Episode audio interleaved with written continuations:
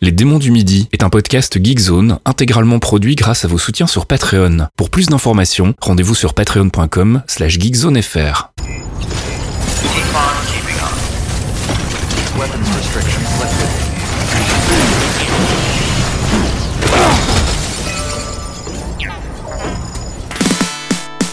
C'est l'heure des démons du midi.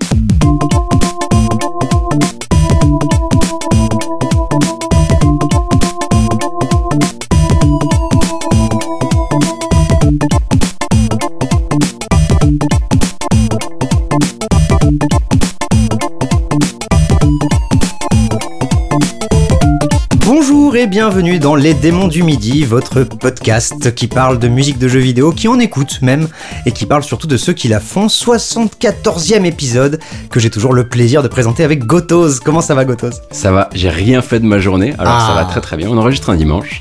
Euh, et en plus, on a une thématique. Une Eh oui. Alors, on, a- on avait un peu prévenu. Euh, on avait dit qu'on n'avait pas encore trop d'idées. Ça nous est venu en cours de route et ça va, c'est pas le truc le plus bizarre de la Terre non plus. Non mais c'est cool, moi j'aime bien. Ça t'est venu, hein, rendons à César.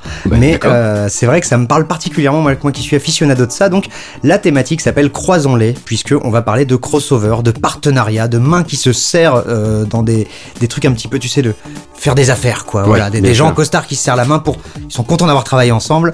Et donc c'est moi qui vais ouvrir, si je ne me trompe pas, cette sélection. Oui, avec, Avec- deux univers qui se percutent déjà assez bien, hein, quand même. Ouais, ouais, ouais. Je vais vous emmener en voyage, non pas sur un nuage, mais à la Japan Expo, sûrement en 2003, dans ces eaux-là. C'est à peu près le seul moment où on pouvait, j'imagine, autant entendre l'intro de Namco Cross Capcom.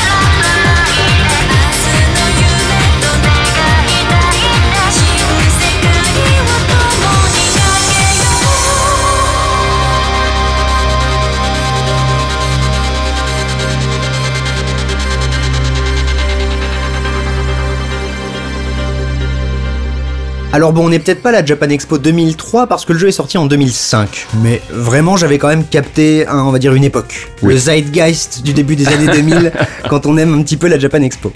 Donc Namco Cross Capcom, bon, avec un X mais qu'on prononce Cross, pour un crossover évidemment. Ça risque de réarriver d'ailleurs dans l'épisode. hein. il y a des chances, Mm. ouais. Euh, Tactical RPG développé par Monolith Soft, donc euh, la team Xenoblade en ce moment, Xenoblade Chronicles, est sorti donc le 26 juin 2005 exclusivement au Japon sur PlayStation 2.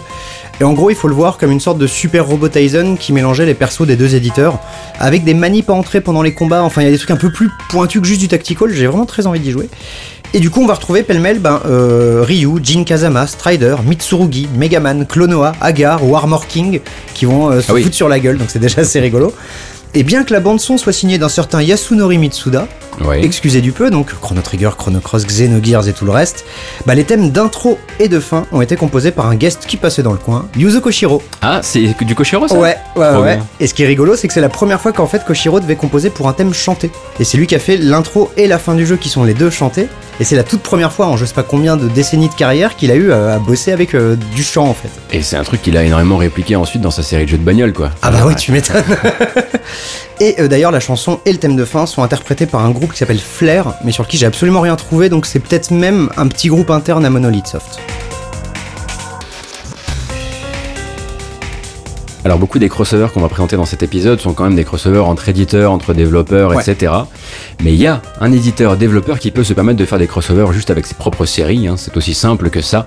Et pour une fois, il n'est pas japonais parce que vous allez voir qu'il y a quand même une grande dominante dans cet épisode. J'allais dire qu'on parlait pas de Smash Bros tout de suite, je Non, comprenais non, pas. non, non, non, non, pas tout de suite. On va partir sur le peut-être le moins attendu, on va dire, de cet épisode avec Heroes of the Storm. Donc voilà, la licence a combiné les licences de chez Blizzard et le thème de Diablo, mais un autre thème de Diablo.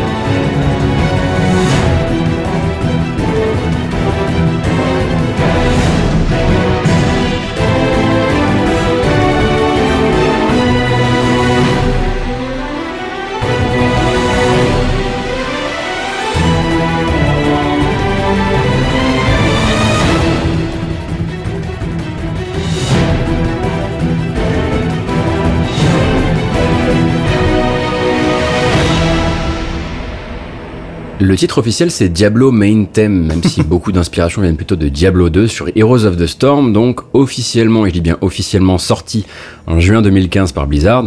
Donc jeu de combat tactique en arène et free-to-play qui mélange en fait euh, les franchises et les personnages créés par Blizzard. Alors il n'y en a pas beaucoup, hein, c'est Warcraft, Diablo et, et Starcraft et, et Overwatch. Euh, du coup euh, c'est un MOBA, hein, euh, pour être assez clair. Un MOBA très light pour le coup. très light et voilà assez assez euh, accessible euh, où s'affrontent euh, Hanzo et Maltael, Jaina, Raynor, Tyrael, Zeratul, Rexar, Lucio, Diva même et le lieutenant Morales de Starcraft, c'est dire si tout le monde est là. Et l'héroïne de StarCraft Ghost, c'est quand même Oui. la seule fois où on entend parler de ce jeu annulé, qui devait être un jeu d'action de chez un jeu d'infiltration action à l'époque, GameCube, tout ça. Et donc voilà, ils ont fait revenir Nova, l'héroïne de StarCraft Ghost, euh, qui a trop la classe. Il reste des gens dans la presse française qui ont vu Starcraft Ghost une fois en, en présentation presse et ça, ça en fait des véritables vestiges, presque des dinosaures. Euh, donc clairement c'est un jeu de Yankee, mais en même temps voilà le Yankee Blizzard, Blizzard est quand même assez bizarre, il faut bien le dire.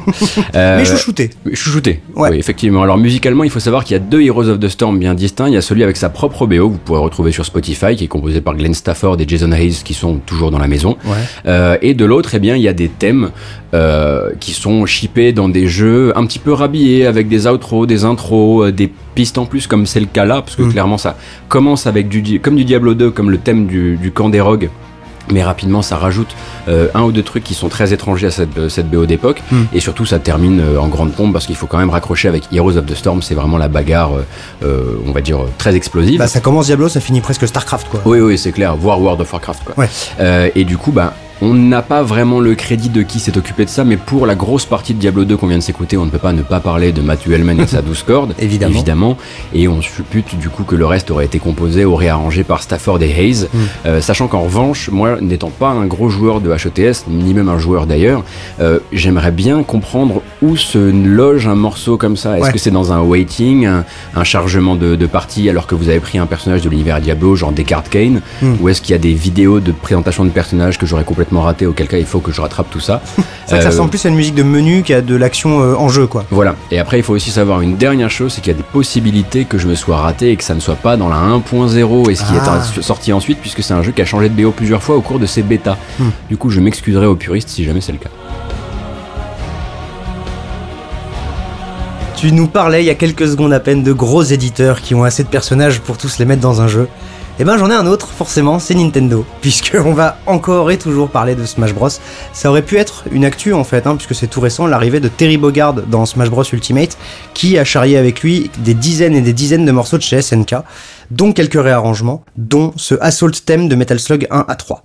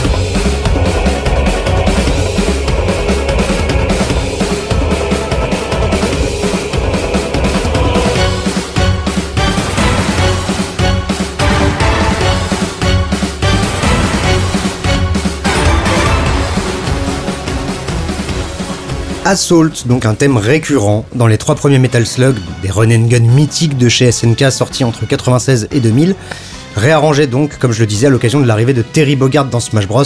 Smash Bros, le plus ambitieux crossover depuis blablabla, on connaît. Euh, donc, comme je le disais tout à l'heure, il a débarqué avec 50 morceaux piochés dans le patrimoine de SNK. Ah, il s'est tiré avec la caisse, quoi. C'est ça, et la blague veut que Sakurai, donc le créateur de Smash Bros, avait envoyé cette shortlist de 50 morceaux à SNK en disant ils vont nous accepter 5 ou 6. Et la réponse de SNK a juste été ok. et Sakurai il a dit ok, genre 50 morceaux Bah oui, oui, ok, 50 morceaux. Mais pas 50 réarrangements. Non, non, non, Non. il y a comme souvent, hein, comme c'était pour Castlevania, Banjo, etc., t'as des, des réarrangements et des originaux. Enfin, des versions d'origine plutôt. Euh, et donc il y a plein de Fatal Fury, de King of Fighters, mais même du Alpha Mission, qui moi était un de mes tout premiers jeux vidéo, et donc du Metal Slug. C'est assez ouf. Et ce thème-là, Assault, donc était originellement composé par Takushi Hiyamuta, qui on le rappelle a bossé sur Neo Turf Masters, donc moi ça reste un de mes doudous, et réarrangé donc par Linda IQA, un compositeur électro qui gravite pas mal vers la techno hardcore euh, bien vénère japonaise. Pour les connaisseurs, il est responsable du morceau Saitama 2000 dans Taiko no Tatsujin, qui est un truc d'happy hardcore génial avec des petites voix de tambour. Et, et on a pu euh, dernièrement le retrouver sur trois morceaux de l'OST de Diamond X Machina. Diamond Cross Machina justement. C'est vrai. Ce qui en fait peut-être petit à petit le Sanodge de chez Nintendo, hein, ce gars que j'aime- qu'on aime tant chez, euh, chez Namco Bandai, et il pourrait de- devenir le gars un petit peu de l'électro débilos hardcore chez Nintendo. Il y a des crossovers un peu mieux cachés que d'autres, c'est ce qu'on appelle dans ce cas-là des easter eggs. Il faut faire- parfois faire une petite manipulation pour obtenir un morceau, et c'est le cas dans Mega Man 7. Il fallait maintenir, appuyer le bouton B suffisamment longtemps avant de lancer un niveau pour découvrir ce thème alternatif de Shademan qui va vous rappeler une autre licence Capcom.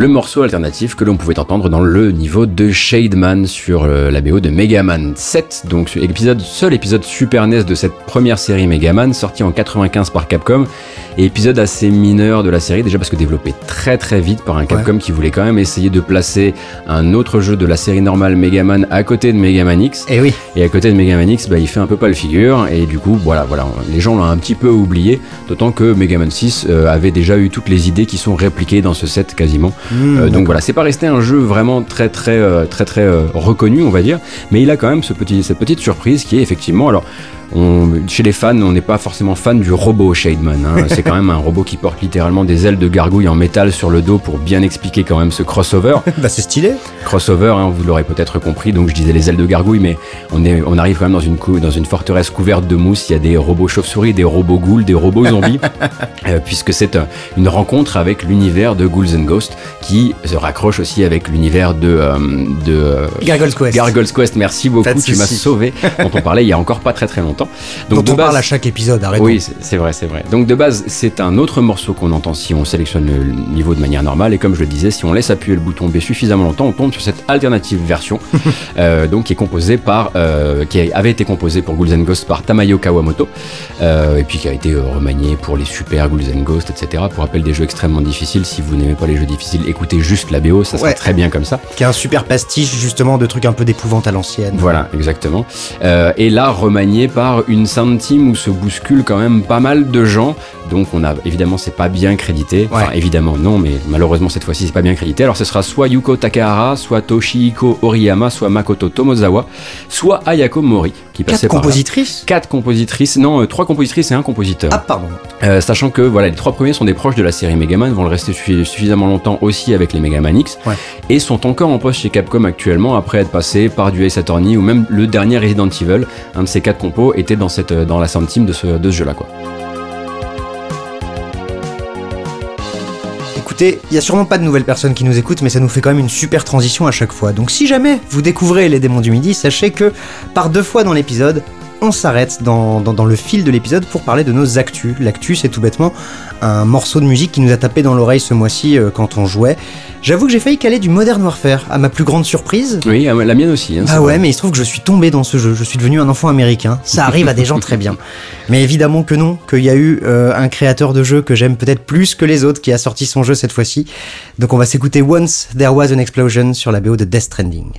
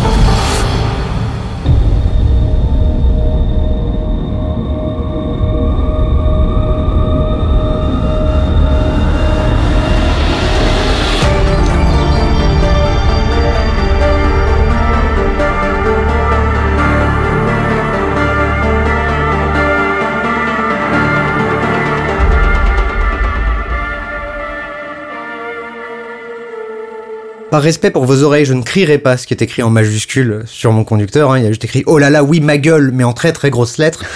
Euh, Death Stranding, évidemment, la dernière zinzinade de Kojima, mais aussi de Kojima Productions et aussi de Guerrilla Games, qui est quand même euh, pas loin du tiers, voire de la moitié du staff sur le jeu, en fait. Mhm.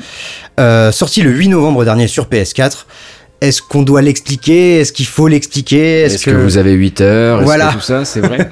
C'est une simulation de livreur et c'est Mhm. pas une blague. C'est peut-être le premier vrai walking simulator en fait, Ouais. et il le fait super bien avec par-dessus une espèce de surcouche Kojima qui est faite super bien quand on veut du Kojima, un peu moins quand on veut quelque chose de sensé ou de ou d'écrit correctement. Effectivement, c'est un peu ça. Ça peut Il- dépendre des moments. Il y a une très belle métaphore que j'ai lue euh, venant de Corentin Lamy sur Le Monde qui, à mon avis, aide énormément à comprendre ce qu'est le jeu. Imaginez un Shadow of the Colossus où le colosse, c'est le terrain devant vous. Ah, Et il faut comprendre comment l'aborder, ne, où ne pas aller, où ne pas aller Mm. tomber, où s'accrocher au bon endroit, etc. Et c'est vraiment, c'est un jeu qui met toujours votre regard très très loin à l'horizon pour Ouais. se demander, c'est génial en fait. On est toujours dans cette euh, optique-là, vraiment de, de se dire qu'à n'importe quel moment, en fait, on va juste prendre le chemin de droite qui vous emmène sur un dévers de 120 mètres ouais. et zut, au ma machine arrière. C'est ça. Et il y, a vrai- c'est vrai- il y a vraiment des moments assez fous de gameplay où le moindre pas compte. Ouais. Ça, c'est vraiment, ça fonctionne incroyablement bien.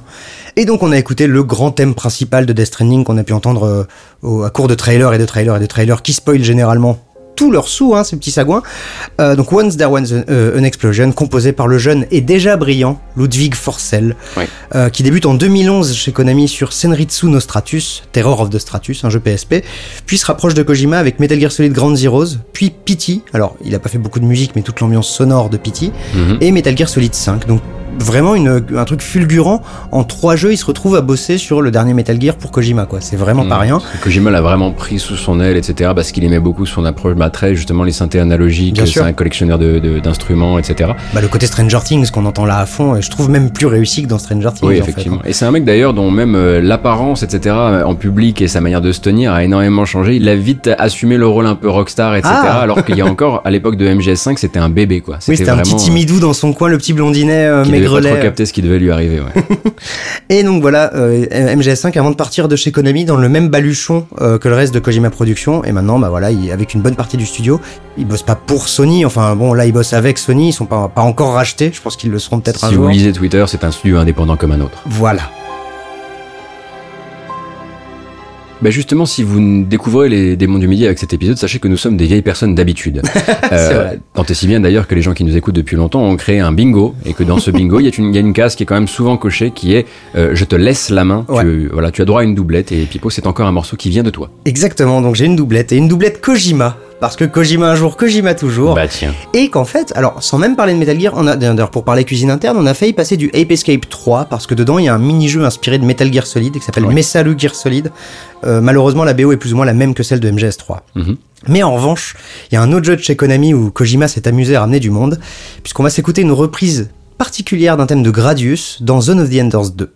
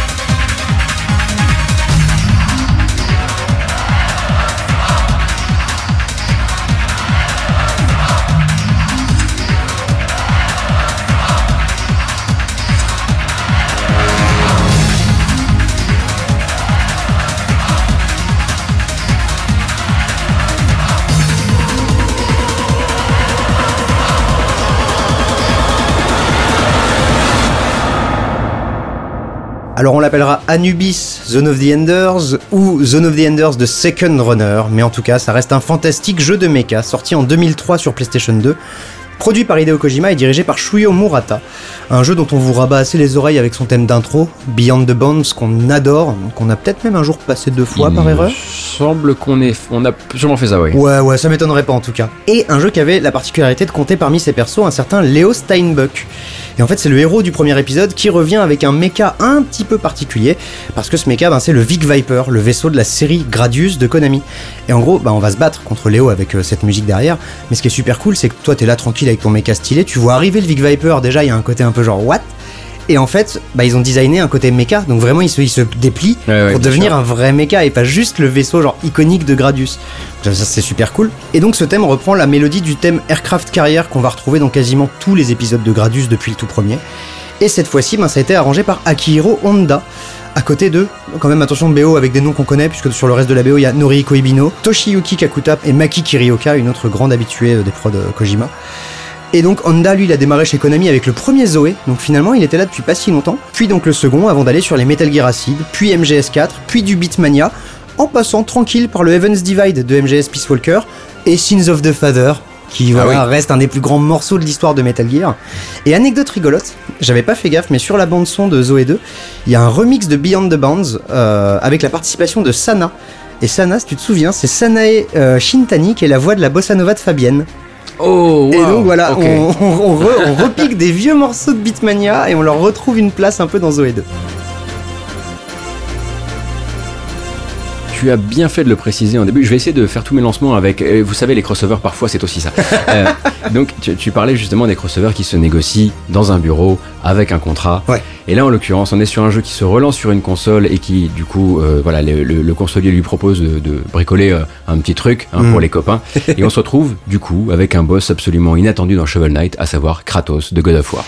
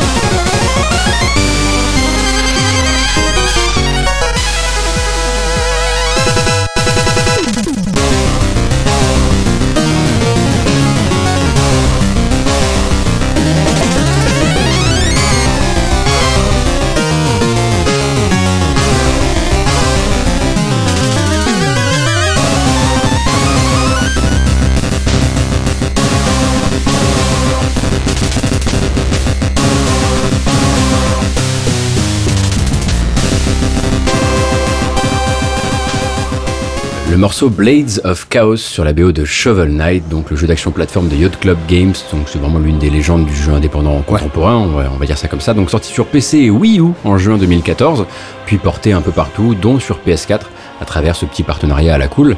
Donc la version PS4 en fait intègre un boss supplémentaire et c'est Kratos.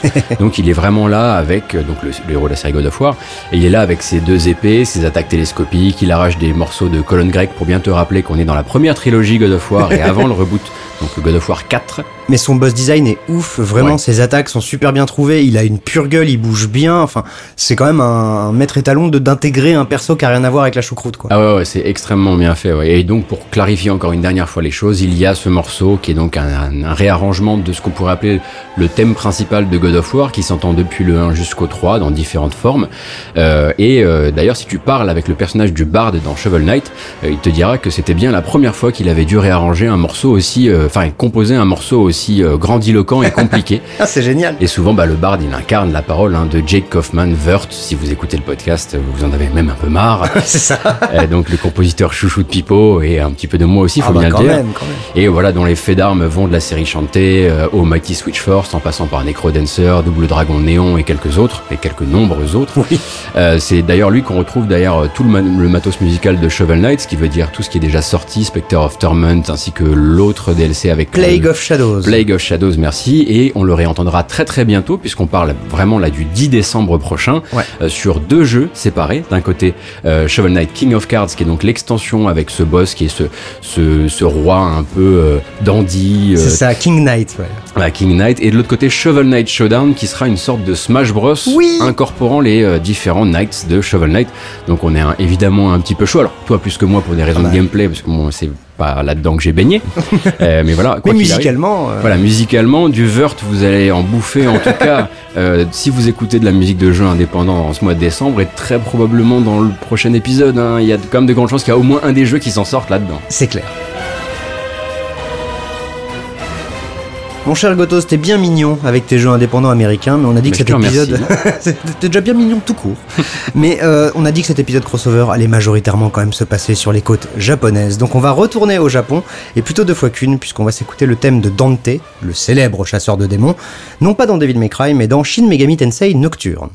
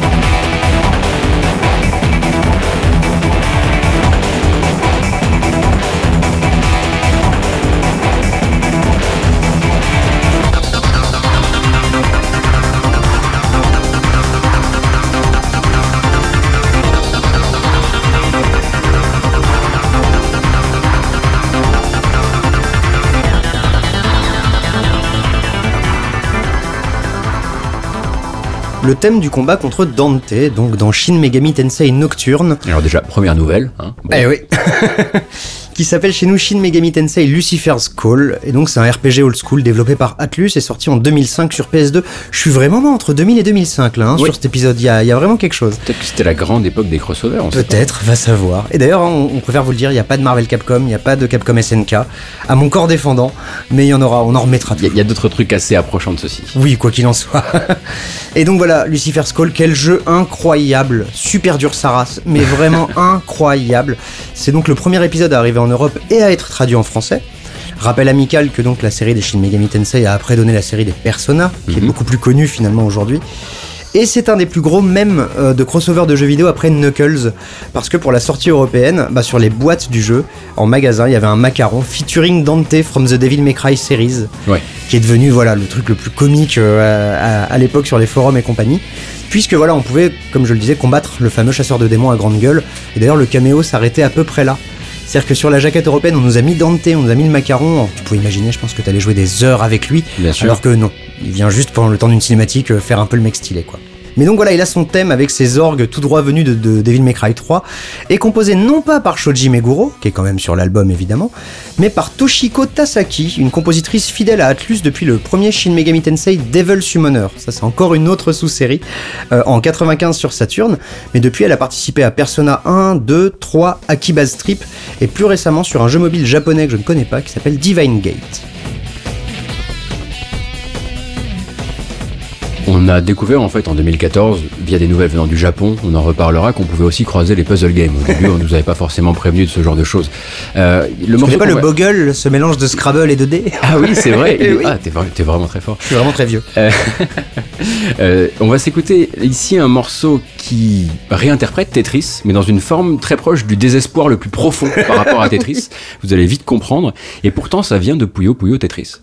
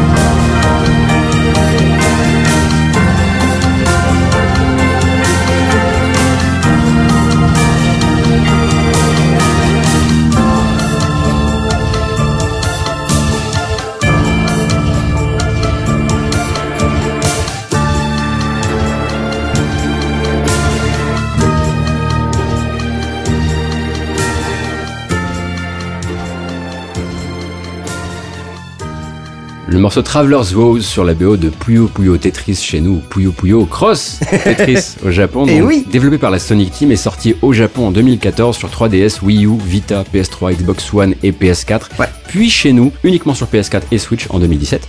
Donc la rencontre, comme son nom l'indique, des séries Puyo Puyo et Tetris, donc les deux tauliers du puzzle game à base de bidules qui tombent du haut de l'écran. C'est joliment dit. D'un côté, Tetris, vous connaissez un petit peu, en tout cas je pense, avec des Tetrimino qui tombent ou des Tetromino, car il y a des, Ah. des querelles de chapelle autour de ça. Écoles. Effectivement.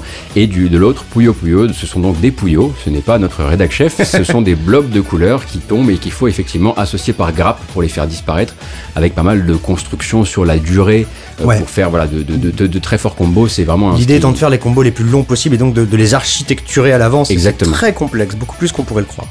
Et ce jeu-là, du coup, va s'échiner justement à combiner les deux philosophies dans différents modes de jeu. Alors certains qui les rapprochent, certains qui justement les gardent bien éloignés l'une de l'autre, avec un truc assez intéressant qui est qu'on prépare quand même la- le, chemin pour les gens qui arriveraient en cours de route.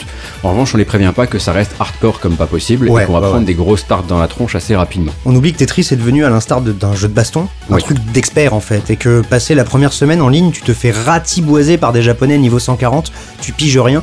Et le mode le plus drôle et peut-être le plus dégueulasse de tout Puyo Tetris, c'est celui où tu joues deux en même temps. Oui. Et en fait, toutes les X secondes, 10, 15, 20 secondes, on retourne ta planche et ça devient ta planche de Puyo, et puis tu repasses en planche de Tetris. C'est terrible. Ouais, pour le, il faut un palais mental assez solide hein, quand même. C'est Donc ça. voilà, c'est des jeux qui restent assez corsés. Et pour rappel, si vous préférez le Tetris à la cool et plutôt du, de l'ordre du voyage, Tetris Effect Ben et la BO arrive début 2020. Vous nous entendrez en parler probablement. Donc le compo sur Puyo Puyo Tetris, euh, c'est Hideki Abe euh, qui commence en 98 sur Sakura Tyson 2 et Oh. connecte en fait rapidement avec la série Puyo Puyo dès le 2 en 99. Ensuite, c'est pas mal de sound design, c'est-à-dire qu'il est souvent sound designer et parfois un peu compositeur. D'accord. Alors sound designer sur Skies of Arcadia, direction sonore sur Puyo Pop Fever, sur Fantasy Star Universe, sur Ah ouais. euh, des effets sonores sur Yakuza 4, les Kiwami et le récent Judge- Judgment, pardon. Ouais, mais j'allais dire justement, je me demande si Puyo, euh, la saga Puyo Puyo n'est pas une des meilleures écoles de sound design. Ah oui, Puisque comme tous ces jeux un petit peu de, de- de puzzle game, etc., il y a un truc cognitif où il faut que, après les combos, tu fasses monter un- le, le son de plus en plus aigu au fil des combos, etc. Bien Je sûr. pense que c'est une excellente école de sound design, les puzzle games euh, compétitifs comme ça. Mais du coup, lui, voilà, a vraiment pu se- s'essayer à plein de trucs différents. Et euh, c'est quelqu'un qui est encore très proche de Sega à l'heure actuelle et Mm. globalement jamais très très loin quand il y a besoin. Et si par exemple le besoin c'est l'intégration de persos et de morceaux de musique et de, sou- de sound design dans Smash Bros Ultimate, il est là aussi. Ben tiens. Si jamais, vraiment.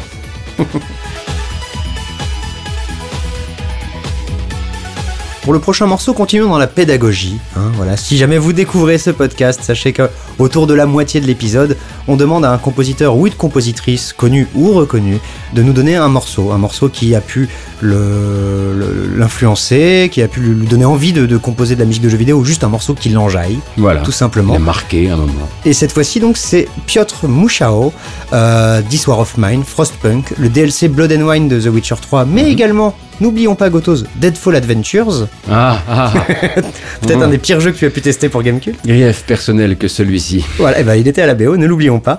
Et donc, l'ami Piotr nous propose d'écouter le thème de Zybex sur Atari 800 XL.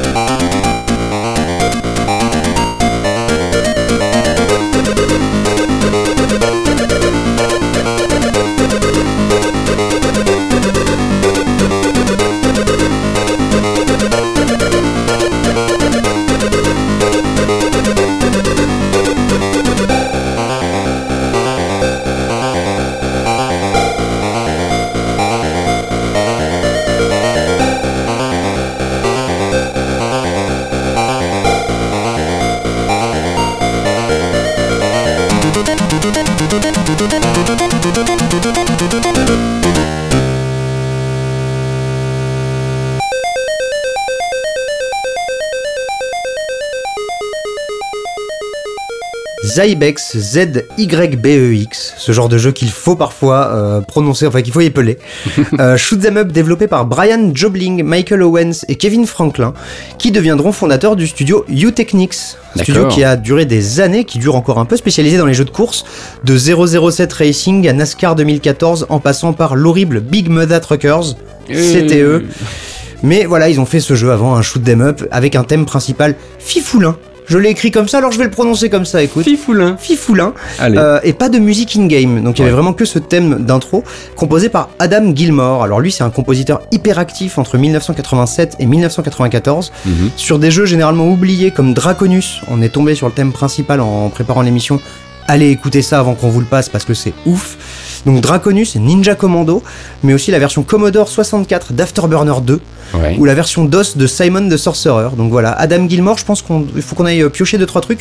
Euh, On va sûrement se trouver un Joker de la période euh, puce SID, euh, micro-ordinateur, euh, qui a deux trois trucs dans sa malle intéressants, je pense.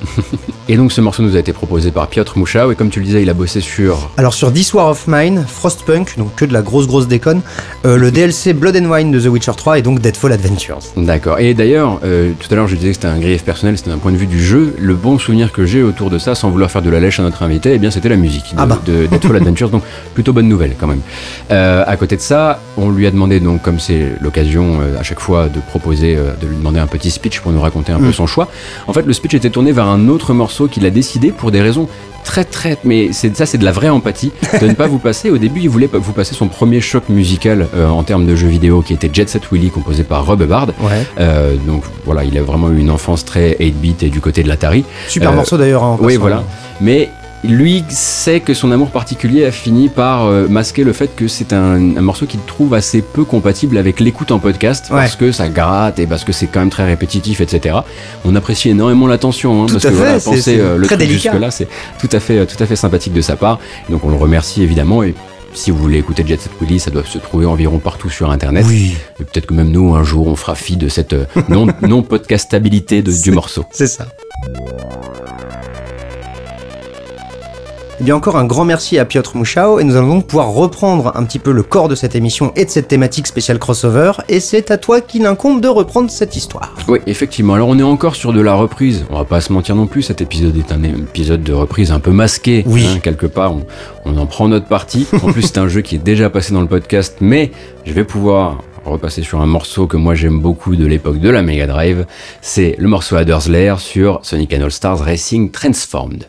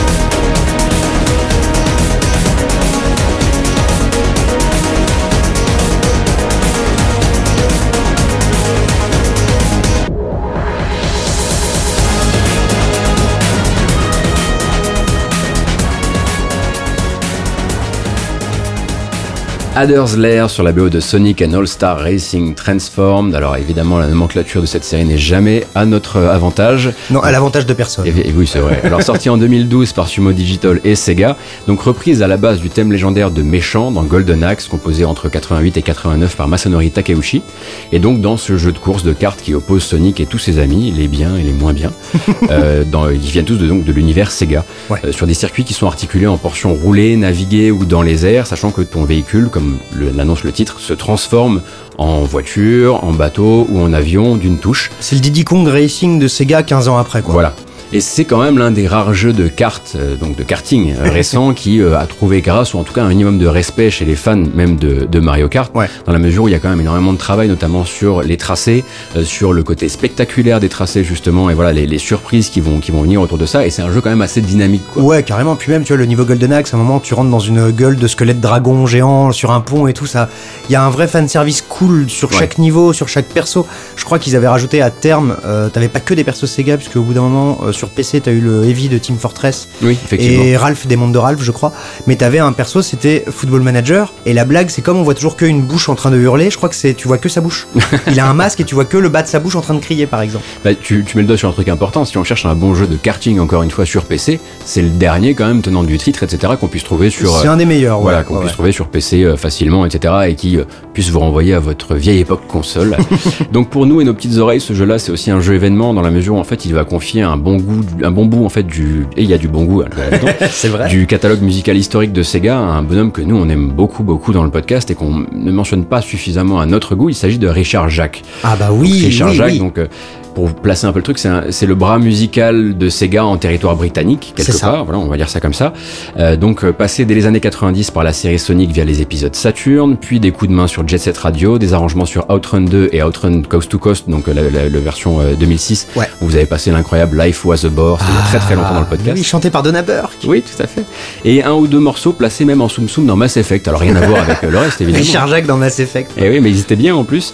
Et un petit peu plus tard, mais quand même, on est, c'est, c'est presque du, du rétro maintenant pour nous. et on lui a découvert vraiment une capacité à faire de l'excellent James Bond avec 007 Bloodstone, Hmm. qui est un 007. euh, donc c'est les jeux James Bond tout à fait médiocres, mais à la BO, en fait, on était là, genre, mais Richard, qu'est-ce qui t'arrive Incroyable, vraiment, un, un moment vraiment incroyable. Et c'est vrai qu'il nous a plus habitués à faire un- une espèce, j'allais dire d'électro un peu cracra, pas que, mais une De- techno à l'anglaise. Voilà, voilà. et puis avec des, des petits bouts de Rodens dans les coins, etc. Oui, évidemment.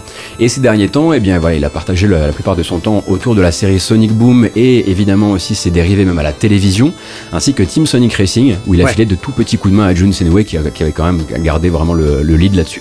Bah, en gros, Jun Senoue sur Team Sonic Racing, il avait fait une sorte de All-Star lui aussi, Mhm. où il avait, euh, sur la plupart des morceaux, chopé des guests en fait, Ouais. notamment Toriena, qui est cette chiptuneuse japonaise dont on avait passé un morceau.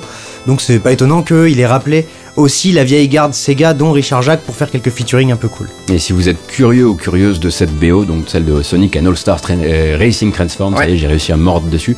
C'est disponible sur Spotify. En revanche, les titres sont en japonais. Va falloir un petit peu sortir les rames. D'un animal anthropomorphe, on va passer à un autre, hein, puisque du- d'un d'un hérisson qui court et qui conduit, on va arriver sur un crapaud qui se bastonne, Ouais. puisqu'on va écouter le thème de Rash dans Killer Instinct saison 3.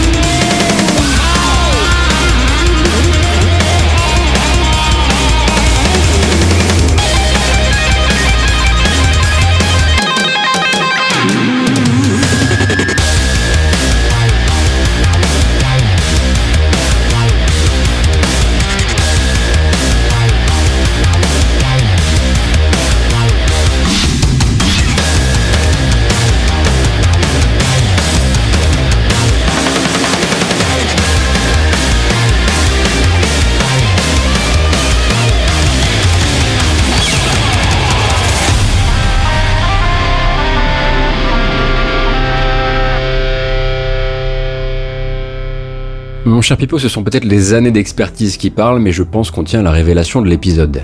Ah, je sais pas, parce qu'il y a vraiment le dernier morceau de l'épisode qui pour moi est, à défaut d'une révélation, un choc. Ouais, un choc, ouais. Mais effectivement, ouais, quand on est tombé là-dessus, et c'est fou parce que j'ai pas mal joué à Killer Instinct, et quand même encore aujourd'hui, je découvre des morceaux. C'était Mhm. pareil pour Inamatum, que j'avais presque jamais découvert in-game. Donc, euh, Enter the Battletoad, qui devrait quand même commencer à expliquer deux trois trucs. Thème de Rash, donc la grenouille de Battletoads qui s'était invitée dans la saison 3 de Killer Instinct, avec des coups débiles et surtout plein de blagues sur le fait qu'elle est un horriblement génial caméo. Et c'est très étrange et cool et gênant à la fois, mais ça marchait. Et euh, bah, pour une fois, on va pas parler de Mick Gordon, puisque la saison 3 avait changé de compositeur. Et pourtant, on aurait pu croire que. Ah ben complètement, les murs de, de, de son de guitare là. Et euh, d'ailleurs le jeu avait aussi changé de développeur entre la saison 1 et 2, puisque d'abord c'était Double Helix Game, et depuis c'est Iron Galaxy, qui est un studio quand même plus versé dans la baston, donc c'est très cool. Et donc on doit cette folie débile à Cell Dweller et Atlas Plug. Alors Cell Dweller, c'est un groupe de métal industriel formé en 99 par Clayton Cell Dweller et parfois accompagné sur scène par Brett Autry. Euh, ils ont, il a participé à quelques jeux vidéo comme une bande-annonce d'Assassin's Creed, comme quoi il n'y en a pas que pour Uncle et Woodkid et on peut aussi s'énerver pour du Assassin's Creed, et des participations à Dead Rising 2 ou Need for Speed Most Most Wanted.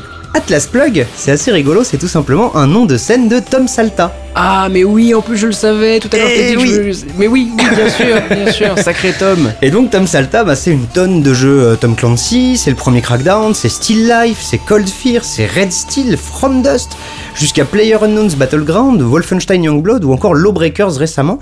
Mais du coup c'est assez rigolo, c'est-à-dire que déjà on a un crossover de persos, mais aussi un crossover de compositeurs et de producteurs euh, musicaux. Mhm. Donc c'est plutôt rigolo. Et euh, niveau crossover, il s'en passe vraiment beaucoup dans Killer Instinct, puisqu'il y a un perso de Gears of War, il y a, il y a vraiment pas mal de, de personnages iconiques de Microsoft, c'est toujours rigolo de dire ça, mais qui se retrouvent dans le jeu et qui continuent d'en faire l'espèce de bouillie série Z qu'elle est et qu'elle qu'elle a- qu'elle- qu'elle arbore fièrement.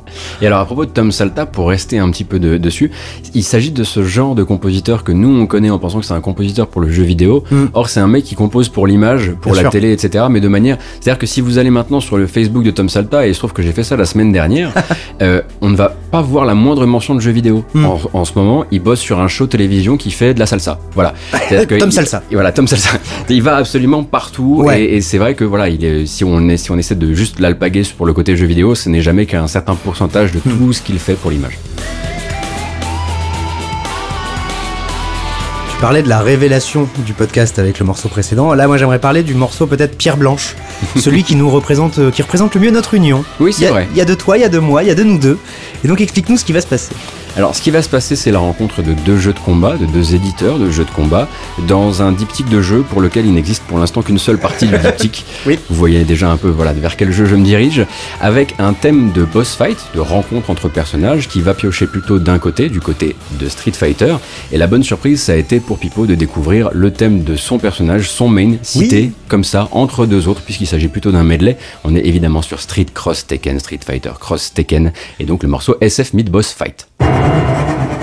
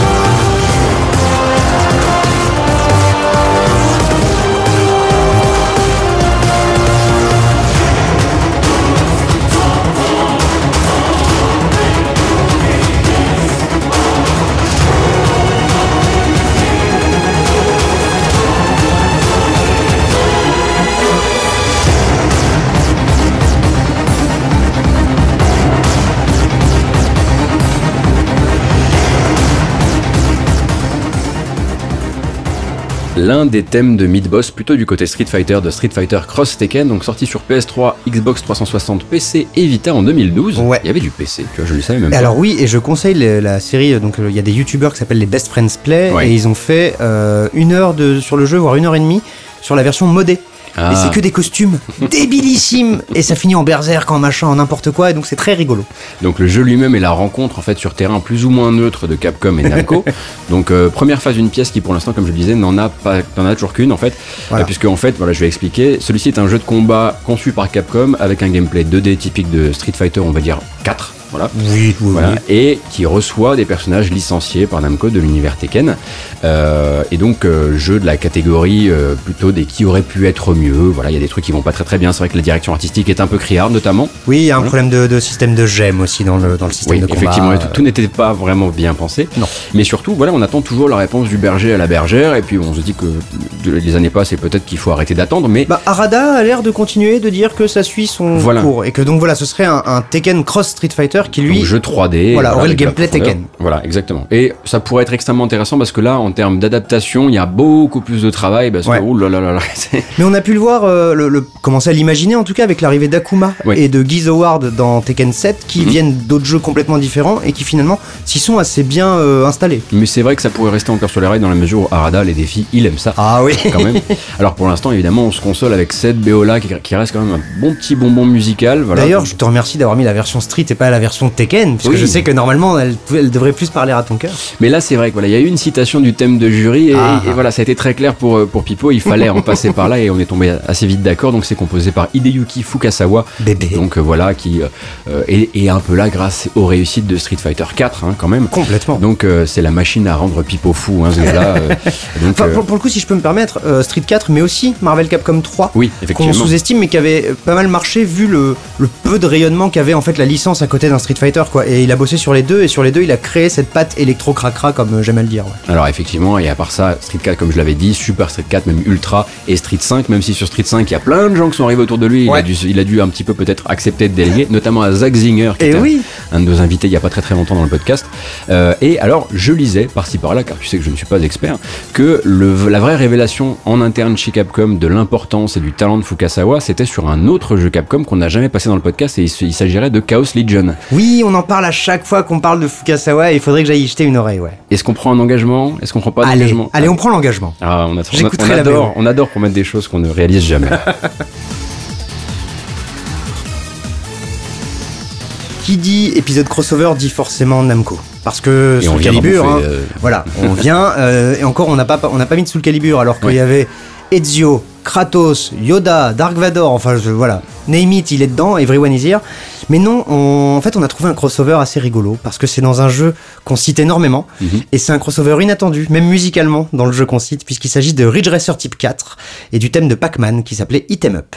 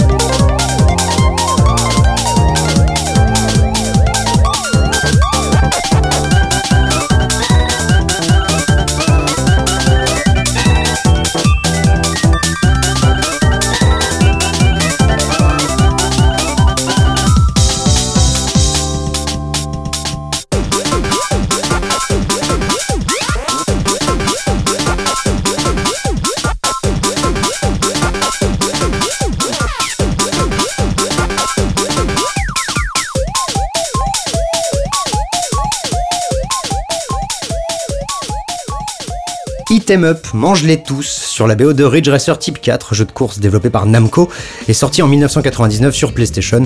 Petit chouchou de nos services, hein, ne nous mentons pas, avec son, son acide jazz qui pue les vacances et les moritos là, on apprécie. Et là, effectivement, ça change un petit peu avec ce morceau qui était le en Morito fait... a pris un petit coup dans le côté quand même. Non, il y y a une douzaine de Morito avant celui-là, quoi, c'est tout. Mais effectivement, c'est donc un hit 'em up, ce morceau un peu spécial quand on débloque le 321e et dernier véhicule de Ridge Racer Type 4, un Pac-Man géant à roulette avec un moteur dans le dos. Bah, Voilà, parce qu'on peut pas non plus toujours piloter des véhicules de ouf. Et ce thème, comme une majeure partie de la bande son, on le doit à Hiroshi Okubo, qui est chez Namco depuis Ridge Racer Revolution en 95, mais qui a fait du Ace Combat à partir du 2, du Tekken à partir du 4, du Pac-Man Championship Edition. Comme il est chez Namco, il a bien sûr participé à Smash Bros. Et il est supervisateur, su- ouais, superviseur pardon, sonore sur Go Vacation. Donc au moins on sera deux à se souvenir de ce jeu, et ça, ça me touche.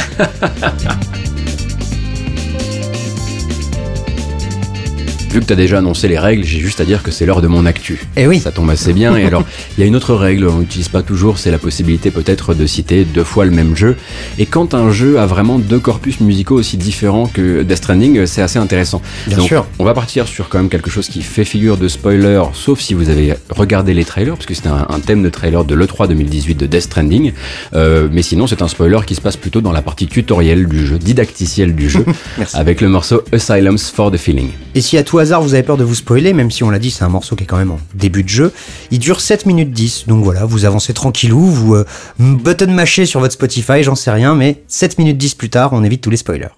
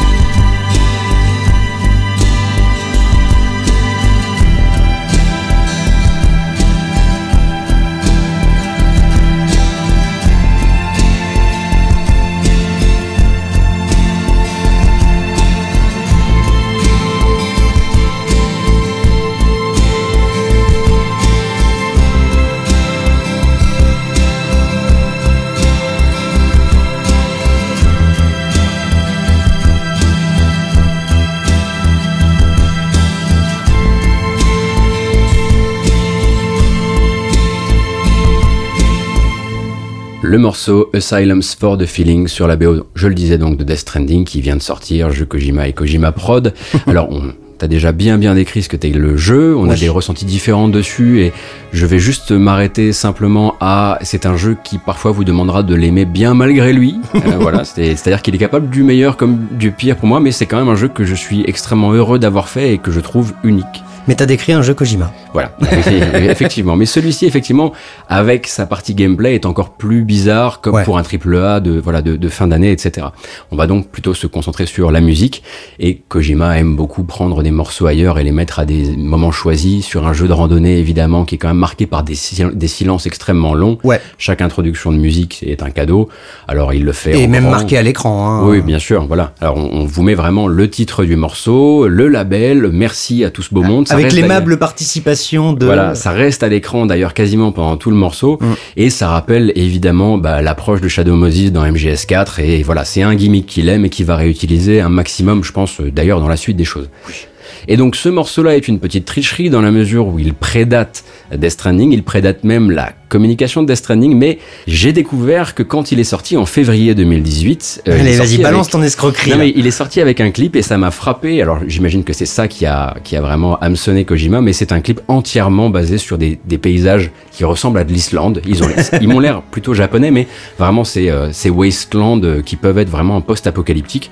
Et le morceau s'y prête assez bien. Alors c'est composé par Silent Poets, donc c'est un duo électro, euh, électro et plein d'autres choses, fondé en 91 quand même par Michiharu Shimoda et euh, avec la participation de Ka- Takahiro Haruno qui quitte le groupe en 99 après déjà 5 albums quand même. Ok, ah ouais. De là, Shimoda continue à faire ce qu'il faisait avant, à savoir bah, des featuring justement avec des chanteurs, des chanteuses, euh, d'autres artistes, etc. Toujours entre le trip-hop, euh, l'acid jazz, euh, le du- la dub et la musique lounge, parce qu'on va pas se mentir, à la grande époque de Joystick, on aurait appelé ça du easy listening. si Ouais, vous d'accord, ouais, de la musique d'ascenseur, quoi. C'est de la musique qu'on retrouve. Ils ont, ils sont d'ailleurs apparus dans plusieurs compilations Café Del Mar. Et Ah oui généralement, voilà.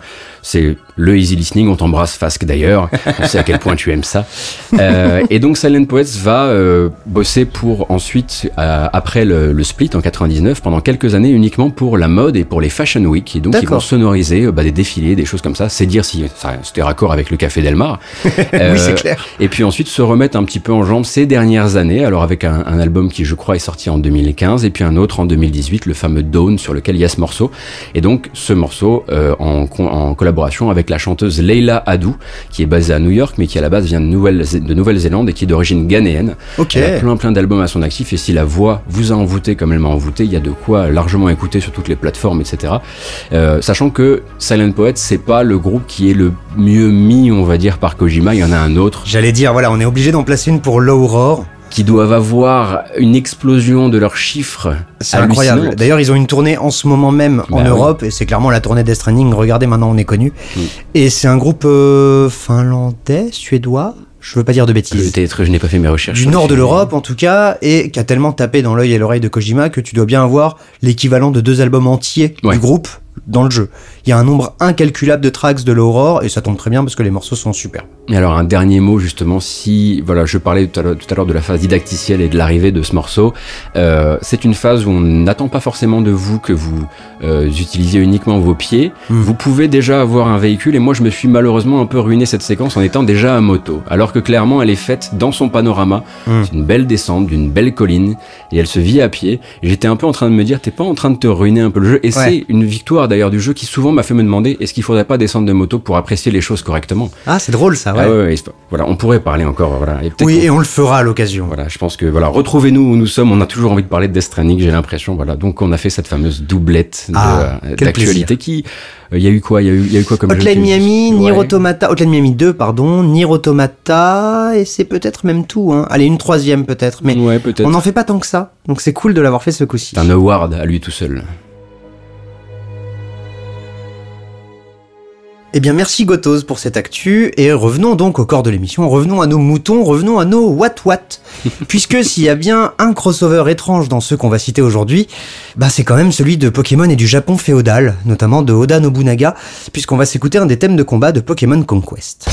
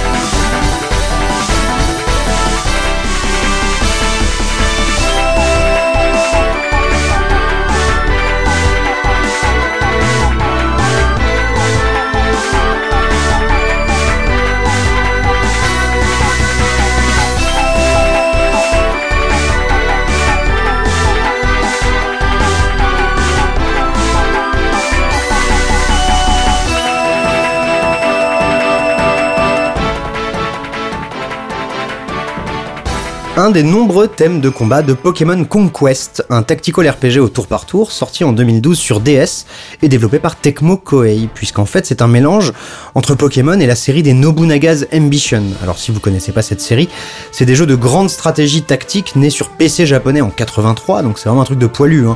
Faut y voir vraiment le, le wargame historique des japonais. Nous, on avait genre la guerre de 100 ans, eux, ils ont le Japon féodal et ils s'amusent à faire leur Total War là-dedans, en fait.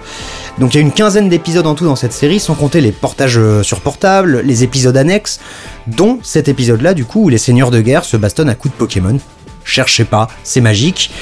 et donc on a écouté un de ces fameux thèmes de combat composé par Shinichiro Nakamura, qui n'est que crédité en tant que sound director, mais c'est en même temps la seule personne créditée au son, donc j'imagine que c'est lui qui a composé et qui a commencé en 98 sur Destrega. Alors Destrega, c'est un jeu sur lequel tout le monde chie alors qu'il est vachement bien, c'est le Air Guys réussi, j'aime ce jeu jusqu'à la mort.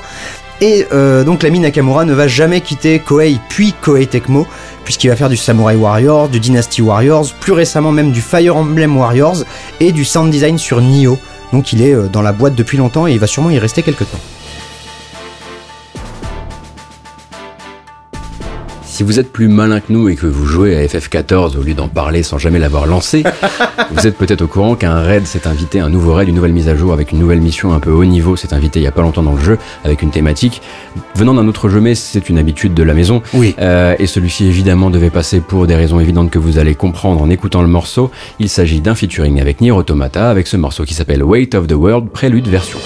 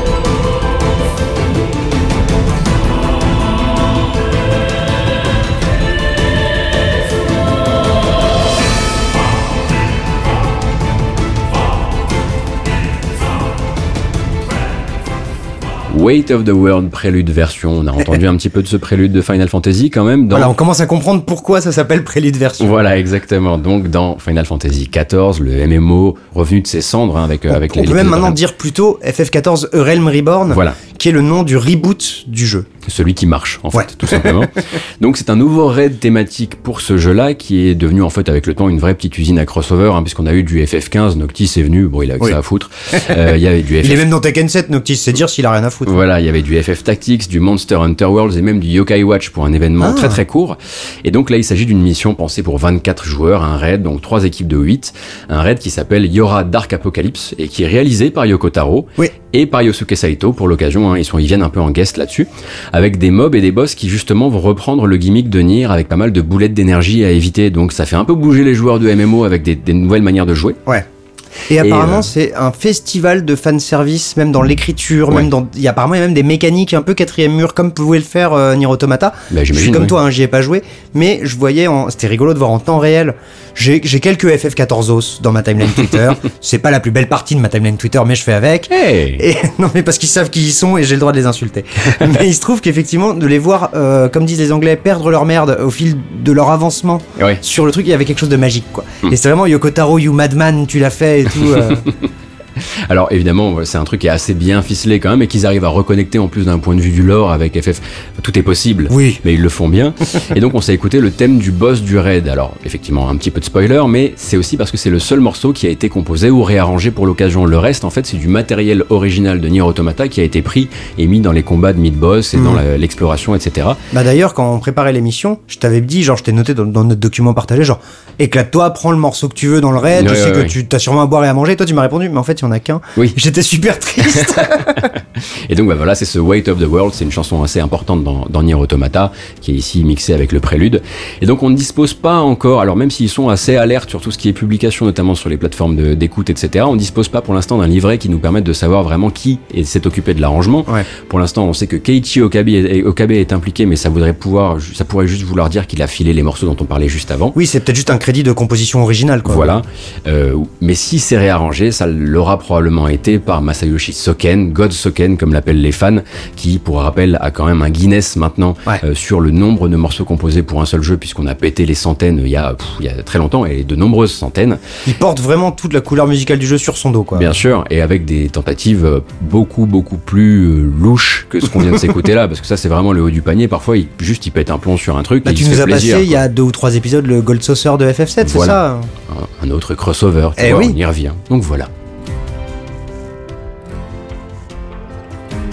Bah comme tu dis, voilà. Oui. Voilà, on approche de la fin de l'émission. Mhm. C'est le dernier morceau du corps de l'émission avant d'écouter une reprise. Mhm. Et les Anglais ont une expression, c'est go out with a bang. Donc partons avec une explosion, vraiment. Il y a eu un crossover étrange dans les années 2000, entre autres crossovers étranges. Les personnages de Disney se sont invités dans un épisode spécial de Dance Dance Revolution. Mhm. Ce qui fait qu'on va s'écouter une version brutale. Et vraiment, hein, c'est pas une blague, vraiment, faites gaffe à vos oreilles, passez si ça devient trop agressif. Une version brutale de It's a Small World.「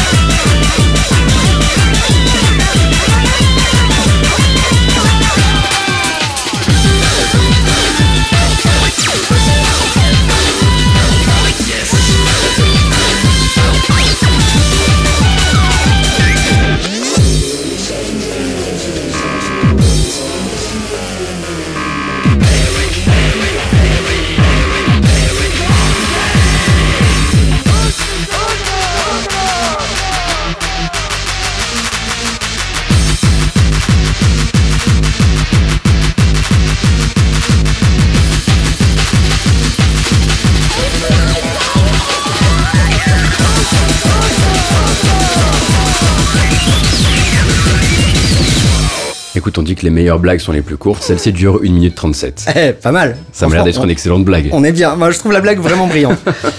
Donc, It's a Small World, The King Hardcore Mix. Oui. Eh oui, évidemment. Sur la BO donc de Denzen's Revolution Disney Mix, développé par Konami Tokyo et sorti en 2001 sur la première PlayStation. Donc c'est un jeu dans lequel tu avais une BO, donc un jeu de danse évidemment, hein, Denzen's Revolution, avec des morceaux aussi variés que I Want You Back des Jackson 5, La Macarena, Night of Fire ou une version Eurobeat de la marche de Mickey Mouse. Et donc, cette version happy hardcore de It's a Small World, parce que pourquoi pas, avec des backs vraiment qu'on entend hein, par un Donald en pleine montée d'acide qui essaie de chanter comme il peut le refrain. Et donc chanson initialement composée en 1964 par Robert et Richard Sherman pour l'attraction Disney du même nom en fait. Ça a vraiment été composé pour ça. Et réarrangé ou plutôt tabassé à coups de batte pour être franc en 2001 donc par Yuichi Asami ou Tomosuke Funaki qui sont en fait les deux personnes de Konami en charge de la bande son mais il n'y a pas de crédit euh, plus détaillé que ça malheureusement. Et les deux donc sont deux icônes de chez Konami qui n'ont fait quasiment que du Beatmania et du Guitar Freaks depuis 99-2000. Donc autant te dire qu'ils doivent être complètement cinglés là-dedans. Il y a des trucs qui doivent pas marcher. Et s'ils faisaient ça en 2001, j'ose à peine imaginer ce qu'on peut entendre d'eux aujourd'hui. Très honnêtement, je pense qu'ils ont eu droit à une retraite anticipée. C'est pas Et Là, on est sur de la pénibilité du travail. On sort donc officiellement du corps de l'émission et de la thématique. Il y a des épisodes thématiques où on a réussi à faire coller la reprise de fin d'émission. Cette fois-ci, on avait un truc sous la main, on avait Ouais. très envie de le passer, et on s'est dit que bon, tant Et ça passe, ça fait crossover en vérité. c'est une sorte de crossover puisque c'est un remix. Eh, eh. C'est simple que ça. Alors il est de longue facture, attention. hein. Je pense que c'est la plus longue reprise qu'on ait jamais passée dans les démons. C'est pas impossible. Oh, il y a peut-être un medley, allez, qui a été plus long une fois, quoi, mais c'est Ouais, rare. Peut-être avec un remix de l'excellent Machinarium et c'est pas tous les jours par Orbital.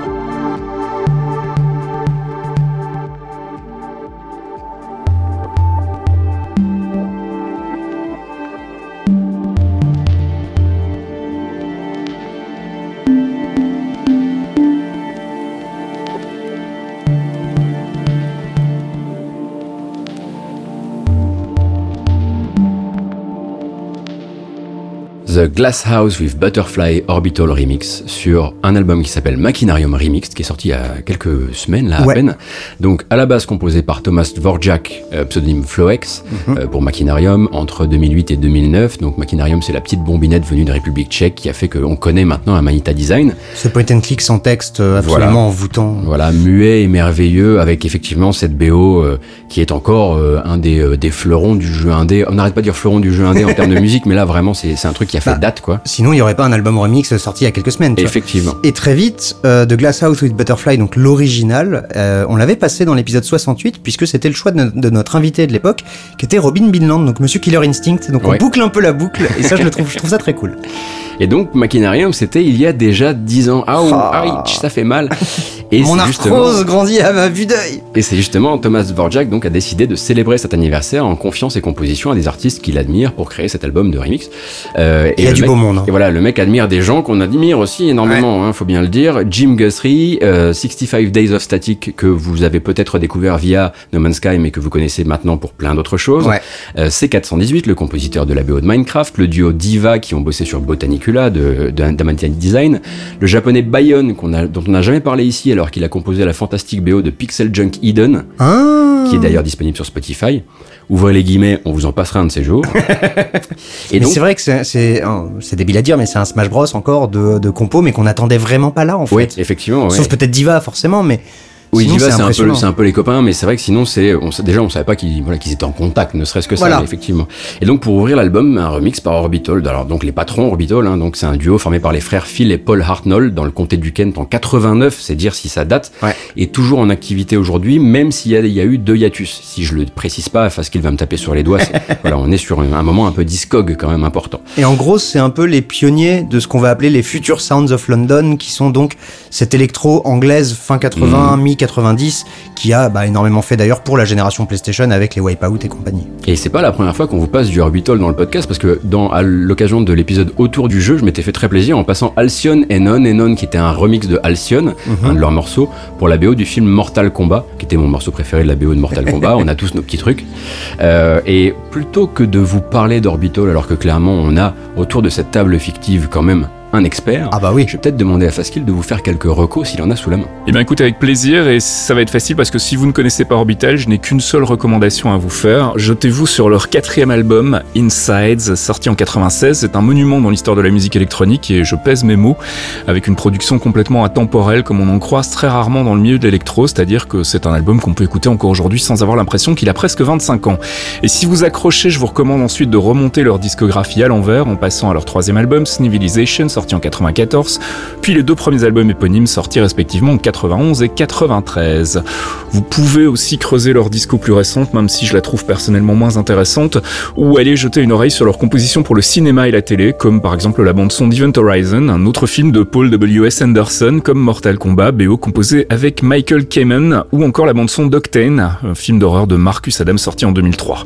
Voilà, avec ça, vous avez déjà largement de quoi faire. Et donc merci Fask évidemment, qui n'a pas eu cette fois à doubler l'invité, alors du coup à la place il vient vous parler un peu d'Orbital. Il se double lui-même, c'est Oui, ça. c'est vrai. Et je réalise seulement là, maintenant qu'on en parle, quand on a dressé un peu la liste justement des featuring sur cet album de remix de Machinarium, je pense que même nous en fait on n'avait pas remarqué à quel point euh, Thomas Dvorak ou, euh, ou, euh, Floex pèse dans le game en fait maintenant. Oui, effectivement, S'il oui. arrive à avoir le go de 65 Days of Static, de Orbital, de tout ça, qui sont effectivement pas- peut-être pas si simples que ça à avoir en, en- en un mail, Peut-être. ça ouais. en dit beaucoup Mhm. sur euh, le rayonnement qu'a eu son, tra- son travail, et pas que sur Machinarium, dans le monde de la musique. C'est super balèze.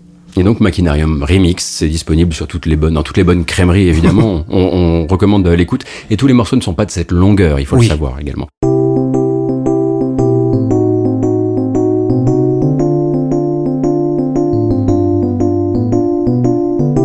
Donc voilà, c'est terminé. Et bien ouais, le dire. ça y Et est. on approche doucement des adieux. C'est même le moment des Ah adieux. oui, en fait, on a fait plus qu'approcher, on a les deux pieds dedans. Mhm. Donc avant de vous dire au revoir, on fait notre grande galerie de merci, parce Bah qu'ils oui. sont importants.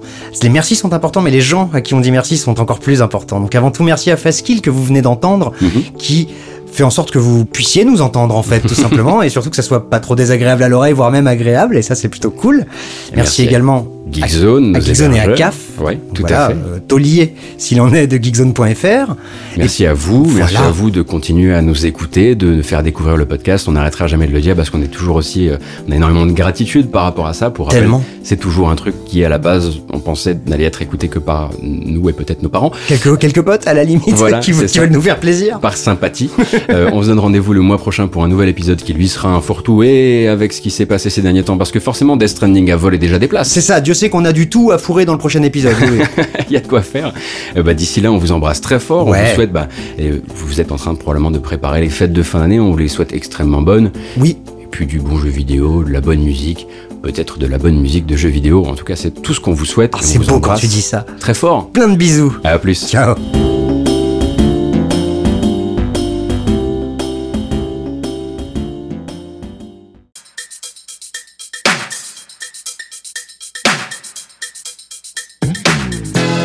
Allez. Bonjour les démons du midi. Test son. Des petites chansons. Des petites musiques. Et deux gros cons qui picolent. Ok. Oui. Ah, c'est cool. Bonjour les démons du midi. Test son. Des petites chansons. Des petites musiques. Et deux gros cons qui picolent. Ok. Oui. Fifoulin. Ah, c'est cool. Fifoulin. Et deux gros cons qui picolent. Ok. Oui. Fifoulin. Ah, c'est cool. Fifoulin. Le Cybersex. Après le Cybertruck, on va le laisser à face. Ça. Oh. Oh. Oh, oh, oh, qu'est-ce qu'on rigole en social de du milieu, petite blague de Zizi. Un podcast signé Faskill. Faskill.com